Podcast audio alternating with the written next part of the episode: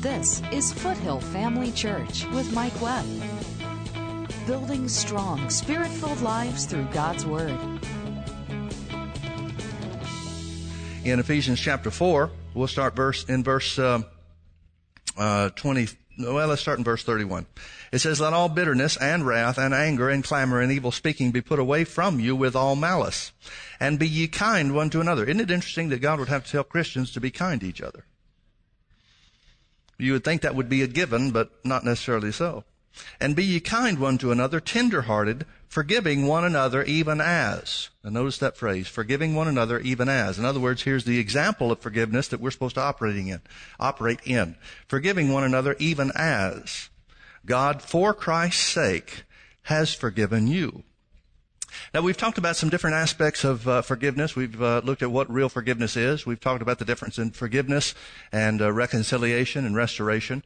It would be great that every time that forgiveness is extended, reconciliation is made or restoration comes about, but that's not always the case. Sometimes that's not possible. Forgiveness is what's required of us, not reconciliation. Reconciliation is a two-way street. You can't reconcile with somebody that, w- that won't reconcile with you. The Bible says that we've been reconciled to God through the work of Jesus, but it tells us to be reconciled to Him. In other words, it's not just what God did for us through Jesus that makes the difference. It's our actions back toward Him and receiving that sacrifice that Jesus made that brings us into a relationship with God. So reconciliation can't always be made. There are some cases, for example, that people have things against their parents who have now gone on to be with the Lord or, or passed away. How can you reconcile with somebody that's already gone? There are times where reconciliation is not possible. It's certainly the goal. It's certainly what we should aim for, but it's not always possible. Today I want to talk to you about something else as a part of the forgiveness of God that, um, um, well, I hope it's a blessing to you. It's, uh, it seems to me is, is a little bit misunderstood, and that is forgiving and forgetting. It's one thing to forgive, it's another thing to forget. But what does the Bible say about forgiving and forgetting? Turn with me over to Hebrews chapter 8. We'll look at two, uh, passages of scripture. Hebrews chapter 8. And then we'll also look at chapter 10. And here's what he says, and uh, we'll start in Hebrews chapter 8 and verse 10. It says, For this is the covenant that I will make with the house of Israel after those days, saith the Lord. I will put my laws in their mind, and write them in their hearts, and I will be to them a God, and they shall be to me a people. And they shall not teach every man his neighbor and every man his brother, saying, Know the Lord, for all shall know me from the least to the greatest. For I will be merciful to their unrighteousness, and their sins and their iniquities will I remember no more. So God forgets your sins. Turn with me over to chapter 10. Verse 16. This is the covenant that I will make with them after those days, saith the Lord. I will put my laws into their hearts, and in their minds will I write them, and their sins and their iniquities will I remember no more. Okay, so we could say then, if we're supposed to forgive others as God has forgiven us, we're supposed to not remember anybody's sins or iniquities or the things they've done against us. That would make sense, right? However, we've got a little problem here. Because we know that Paul, who wrote to the Ephesians that we're uh, to the Ephesians and also to us by the Holy Spirit that we're supposed to forgive one another even as God for Christ's sake has forgiven us. That would mean to remember sins and iniquities and transgressions, things people have done wrong to us. Don't remember that any longer. We also know that Paul, and we'll look at this later on in the service, we also know that Paul told us in uh, uh, 1 Corinthians chapter 13, he gave us the scriptures about the love of God, about how the love of God always thinks the best of people, doesn't take into account any suffered wrongs and so forth. Well, that would mean then that we don't remember things that are done wrong to us, right? But then Paul, this same person writes to Timothy in 2 Timothy chapter 4 and verse 14, he said, Alexander the coppersmith has done me much wrong or much harm, the Lord reward him according to his works. He said in the first letter to Timothy, speaking of people that had done him wrong and caused him problem in his ministry, he talked about those that had blasphemed. He said, of which are Alexander and Hymenaeus, whom I've turned over to Satan for the destruction of the flesh, that they might learn not to blaspheme any longer. Now, the fact that he speaks of it again in 2 Timothy and says that uh, Alexander the coppersmith has done me much wrong, the Lord reward him according to his works, tells me that God doesn't always kill people as fast as we want him to. What else could that mean? So uh, here's the problem. We have to accept, or at least I choose to accept, that the Holy Spirit inspired Paul to write everything that he wrote. Otherwise, we're left to pick and choose what's God, what's Paul, and, and, and then we're hopelessly confused because there's no way to know. But the Bible claims to be inspired by the Holy Ghost, and I believe that it is. So that means the same scripture that says that God forgives our sins and remembers them no more is the same scripture that tells us, the same word of God that tells us we're supposed to forgive others even as God for Christ's sake has forgiven us, which means we shouldn't remember them anymore. But then we see Paul, the example, the one that Holy Spirit used to tell us these things, saying, I remember what people have done to me. How do these things reconcile? And folks, I got to tell you, a lot of the stuff that people come up with, this Christian um, religious idea of love, the love of God, that it's just supposed to be this sing-song, you know, soundtrack in the background type thing that's just um, syrupy sweet. That's not what I see happening. We see Jesus operating under the love of God in everything that he did, but he called things the way they were. He spoke directly into the face and, and, and confronted people in situations, particularly the religious leaders. He called them hypocrites. He called them snakes. He called them whited sepulchres. He called them things that were the, the most uh, vile and offensive things to them according to the law of Moses. How can he do that in love? How can he be operating the love of God and do these things? Because so many times people in, in church circles, and it's never the person that's involved, but it's always somebody else giving you advice on how you ought to live. And they say, well, you need to forget that. You need to just forget all those things that have done, been done to you. You got people that have been molested. You've got people that have been raped. You've got uh, situations of incest, and you've got other Christians, well-meaning they, that they may be. You've got other Christians that are telling them they need to forget these things. Well, should they? Really? I've seen people struggle with this. I've seen people come and say, Pastor Mike, I've forgiven. This terrible thing that happened and was done, and I've forgiven, but I just can't forget it. And it's like they're under this condemnation because they're supposed to forget. How do you forget something like that? Let's talk about what forgiveness and forget, forgetting really means. Okay? Turn back with me to uh, Romans chapter 4. Let's look at what the Bible really says about it. Romans chapter 4. There's a word that's used in here that's translated different things. We'll start in verse 3. It says, But what saith the scripture? Abraham believed God and it was counted unto him for righteousness. This word counted, I don't know how to pronounce it in the Greek, but it literally means to reckon. Now I'm not talking southern, it means to reckon. This is a Greek word that means to reckon. It's also used uh, 11 times, total of 11 times in this chapter, the fourth chapter, because Paul is trying to make a point throughout the whole chapter about God's attitude or God's action where reckoning is concerned. Now, the one I want you to see, or at least one of them I want you to see, is in verse 8. It said, Blessed is the man to whom the Lord will not impute sin. This is the same word that's translated count in verse 3. It's the same word that means to reckon to impute or to count. It's an accounting term. And it literally means this. It's a, uh, when I say it's an accounting term, it's, uh, it's, any of you have ever had uh, things audited?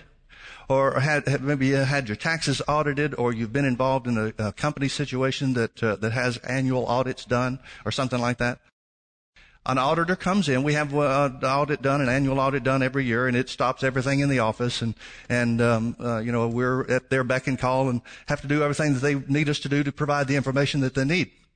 And we keep our books in good order, so it's it's not an unpleasant experience for us, at least not as unpleasant as it could be. But in, in what really what happens is the auditors come in and they take our books. We provide uh, financial information and and do things on a regular basis, weekly basis, monthly basis. You know, we draw up reports any way that uh, that we want to do it with the software program that we use and so forth. But the auditors come in and they examine our books. And what they do is they examine what we say we have as an asset. They examine what we say we have as a liability. They examine what we claim as income and what we show as expenses. And what they do is they come in with a third party, um, unbiased opinion They're not supposed to be making judgments. They just come in and they examine everything that we have and they say, this is what the books really are. They don't make a, a, judgment on this is what they've said they were and they were wrong, or this is what they should be saying. They just simply say, this is the condition, this is the state of the company. Now, what they do is this Greek word, reckon. They come in and make a reckoning of all the accounts. Now, the Bible says where God came in, God is the ultimate uh, auditor.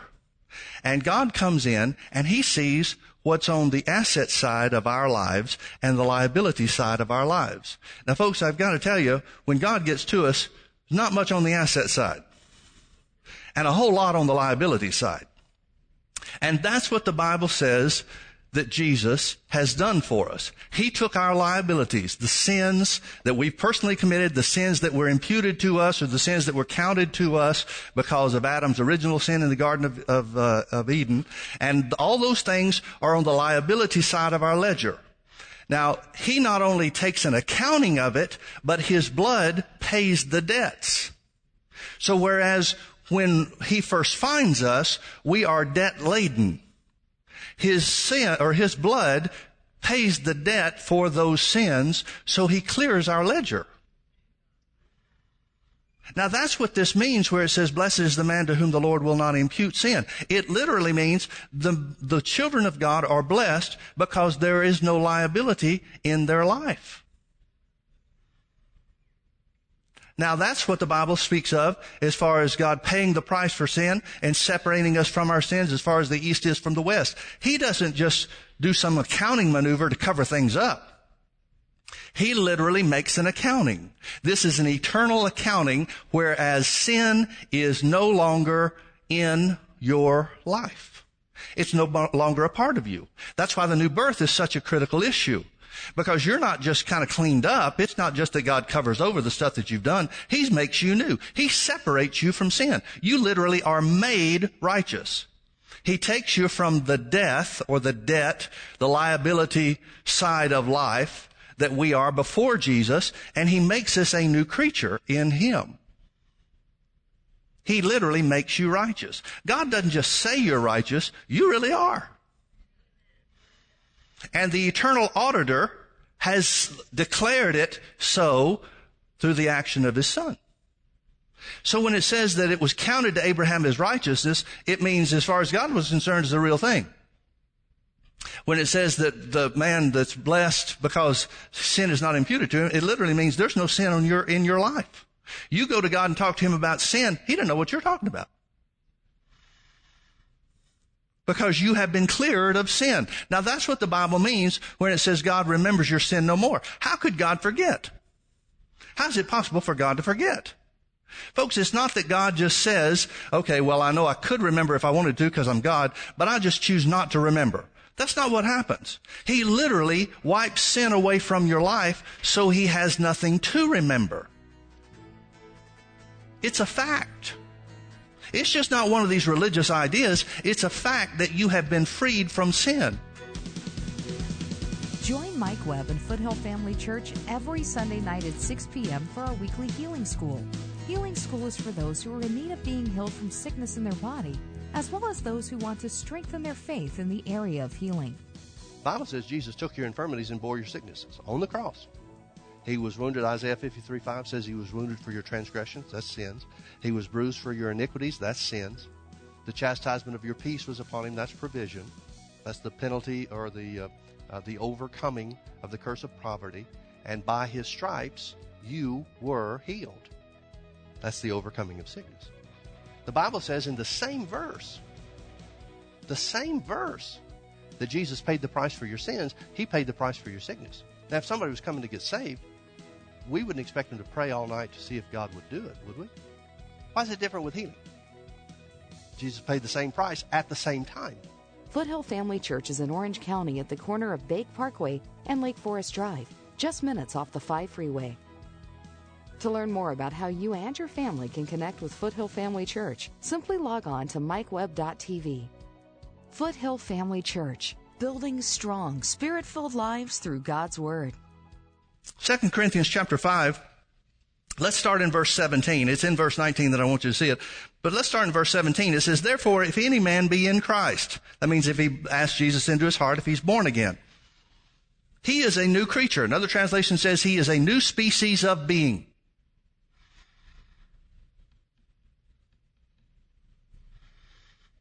Old things are passed away and behold all things become new. If somebody comes to the altar and gets saved, they may walk away from the altar looking the same way they looked when they came up, but they're a new species of being when they go back. Something's changed. And that something was the new man on the inside that has born, uh, that has caused them to be born again. The old man is gone. He died. He's replaced with the new man. One of the, the most aggravating things that I hear people say is that, well, we're just sinners saved by grace. Speak for yourself, Buster. I am not a sinner. I was, but I was saved by grace. So I am not a sinner any longer. Well, does that mean you never miss it, Pastor Mike? No. Sometimes we miss it. Sometimes everybody misses it. We all do. We all stumble and fall. But the fact is, my stumbling and falling doesn't change the reality that I am a new creature in Christ Jesus.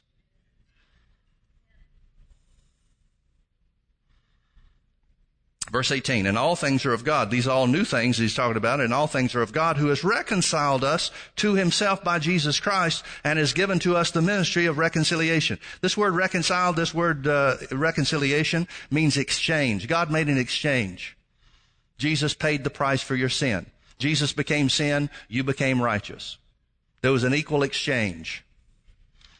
Verse 19, to wit, that God was in Christ, reconciling the world unto himself, making that exchange, not imputing. Here's this word impute. Here's this word reckon. Not imputing or counting their trespasses unto them and is committed unto us the word of reconciliation. You know what the word of reconciliation or the word of exchange is? You know what the good news of Jesus is? God's wiped away the sin of the world for anybody that will accept it. God's not against you.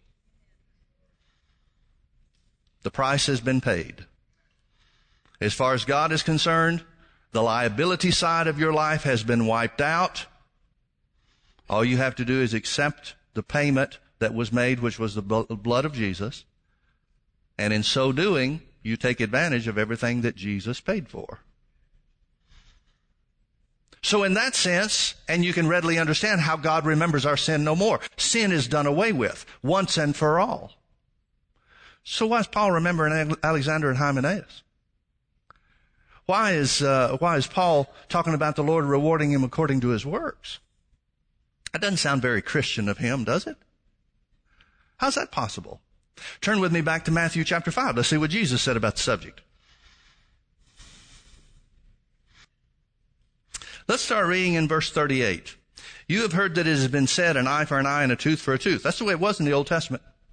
Forgive you, God will forgive you as you've forgiven others. If somebody does you something, uh, do, done you wrong, you have a right to do the same thing to them or something of equal harm to them. You have heard that it has been said an eye for an eye and a tooth for a tooth. That came from the law of Moses. That's where he's saying you heard this from. But I say unto you, verse 39, that you resist not evil. But whosoever shall smite thee on thy right cheek, turn to him the other also. And if any man will sue thee at the law, Take away, and take away thy coat, let him have your cloak also. And whosoever shall compel thee to go a mile, go with him twain or two. Give to him that asks thee, and from him that would borrow of thee, turn not away. I couldn't stand those scriptures as a kid. Wait a minute, that's so wrong. That's so unfair. As I got older, I realized, wait a minute. When these people wanted to stone Jesus, he didn't turn the other cheek. He walked through the middle of them. When they wanted to throw him off the brow of the cliff, he didn't stop and say, okay, have your way in love. No, he walked through the middle of them. He questioned them. Wait a minute. How is Jesus telling us to do stuff that he didn't seem to follow through on his, on his own? How is that possible? Folks, look at the context that he says. Notice the next thing that he speaks of. This is the context. Verse 43, you have heard it has been said, thou shalt love thy neighbor and hate thine enemy. But I say unto you, love your enemies, bless them that curse you, do good to them that hate you, and pray for them that despitefully use you and persecute you, that you may be children of your Father. What's he saying? He's saying, here's how to handle your enemies. Here's how to handle your enemies. He's specifically saying, don't resist evil when it's being done to you. Why? Because he's trying to get us to operate in the very simple principle that, that, that underlies all of forgiveness, and that is, vengeance is the Lord's. God will repay. You know what happens when you forgive? You know what happens when you yield to people doing you wrong rather than standing up and trying to fight through it and all that kind of stuff? Do you know what happens? You relinquish your right to be judge in their situation. You're saying, okay, I'll receive whatever God has for me in this. Let God take care of it. God will see me through the end. I heard uh, Lester Sumrall preach something when I was first year I was at Rhema, in 1980. Lester Sumrall preached a message. I don't even remember if it was the, the subject of the message, but he said something during that that caught my attention. He made just a few statements about it that caught my attention and has stuck with me for 35 years. He said, a man of faith always takes what's left. He said Abraham, when uh, when the time came for Abraham and Lot, their their flocks and herds had multiplied to such a degree that the land couldn't take them both, couldn't handle them both. He didn't say to Lot, "All right, I'm the big dog here. I'll take what I want, and you can have what's left." In other words, uh, but in fact, he said just the opposite. He said, "Lot, you take whatever you want, and I'll take what's left." Now, Lot didn't have the good sense to realize the whole reason he was blessed was because of Abraham. If Lot had had good sense, he would have said, listen, I will diminish and decrease my stuff to whatsoever degree I need to, whatever level I need to so I can stick with you. I'm not leaving you. You're the reason that I'm blessed as it is. But he didn't. He looked out over the plain and he said, oh, I'll take the cities. Sodom and Gomorrah. Good choice. But a man of faith takes what's left. Abraham was left with the desert and the wilderness. And God still blessed him there. Jesus is saying you don't have to worry about trying to hold yourself up and try to, uh, you know, extend your rights and express your rights in the situation. God will take care of you. God's on your side. Don't worry about somebody taking advantage of you. God will see you through no matter what happens. We, uh, some of the problem that we had with the, the building program and, and, uh, the, the, the lawsuits and all that kind of stuff, we lost a couple of million dollars on that thing. And I thought to myself at the time, this is the end of life. I mean, that's all the money in the world. There, there's just, there's no way for us to come through this. There's no way for us to, to, uh, to make it through this and survive. And you know what, folks? We're the only people in the whole group of everybody that's involved that did survive. Why? Because if God's on your side, He sees you through. You don't have to win the court case for God to make you, uh, cause you to come out on top. But see, I thought he did. I thought, oh man, my faith has to, has to be expressed and extended toward every one of these court situations. I've got to win. And when we started losing, it was like, dear God, what is going on now? Is my faith not working? Is this stuff I've been preaching not true? No, what's true is a man of faith will take what's left and God will make you come out on top anyway. You don't have to win every little thing. Everything doesn't have to go to your advantage and go your way for God to see you through. And that's what he's saying. He's saying don't resist evil. Don't try to fight against evil when things aren't going your way. When it looks like somebody's beating you down, that's okay. God will see you through. And here's how to handle your enemies. And it's your enemies that are going to be hitting you in the face. It's your enemies that are going to be taking your stuff. It's your enemies that are going to try to force you to do things you don't want to do. What do you do with those enemies? He says, love them, pray for them, bless them. That's the real sign of forgiveness. If you can pray for the people that have done you wrong, that's how you know you've really forgiven. If you can pray blessings upon the people that have done you wrong, that's how you know you're forgiven. But is there any place in here that Jesus said, forget it? Turn with me over to Matthew chapter 10. Matthew chapter 10. Notice what Jesus said to his disciples. These are the twelve and he commanded them to go into the cities before him. Notice in verse 16, he said, Behold, I send you forth as sheep in the midst of wolves. Be ye therefore wise as serpents and harmless as doves. But beware of men. For they will deliver you up to the councils and they will scourge you in their synagogues and you shall be brought before governors and kings for my sake and for a testimony against them and the Gentiles. He said, but don't worry, I'll give you something to say when you're there. Now why didn't Jesus say, now when you go into the cities, turn the other cheek? Why didn't he say, now remember, the law of love is you're to be a doormat every place you go. Why didn't he say that? No, he said, realize that you're going out into a world of evil people. That's why you're going to have to be harmless as doves. There's the love of God. Be harmless, but don't be stupid. Be wise. Know how they operate. Folks, if you steal money from me, I can forgive you for stealing, but it would be stupid for me to leave my money sitting around in front of you. Why? Here's the deal. If you come to me and you say, Pastor Mike, I took something from you and I was so wrong. I'm so sorry. I want to make it right. That reconciliation can be made. That acknowledgement of the wrongdoing can bring something that can be a strength for our relationship, your relationship with God and our relationship together. Right? But if you steal something from me and never acknowledge it or act like it never happened or deny it or whatsoever, wouldn't I be a fool to put you in a position where you could do it again? But see, you guys, so many Christians that are thinking this love that means forgive and forget so that they put themselves in the same situation over and over and over and over again. That's crazy. It's absolutely nuts. Look at Paul. Paul spoke of the Jews. Remember, the Jews were the ones that caused him all the problem in his ministry. They're the ones that are stirring up riots against him. Paul wrote to the to the uh, to the Romans that if it were possible, I'd give up my salvation for the Jews to be saved, for all of Israel to be saved. Right? What's he saying? He's saying, I know that these people are doing this out of ignorance. I know that they don't really know what they're doing. They're doing the same thing that I did. Paul did it himself. He spoke in uh, Acts chapter 26 and even told Timothy about it. He said, I did a lot of things that were contrary to the, to the law of, of God. I did a lot of things that were contrary to Jesus. I persecuted Christians. I, I caused them to blaspheme. I put so much pressure on them that I made them deny Jesus. Paul said he did that. He said, I put a lot of them in prison. He said, I beat some of them. I was responsible for the death of other Christians. But I did these things in ignorance. I thought I was doing things helping God out because I thought these Christians were contrary to or against the law of Moses, which was still in effect. I didn't know any better. Well, Paul understands that if somebody's doing something that they don't know any better about, they're worthy of forgiveness. That's why Jesus said on the cross, Father, forgive them. They don't know what they do.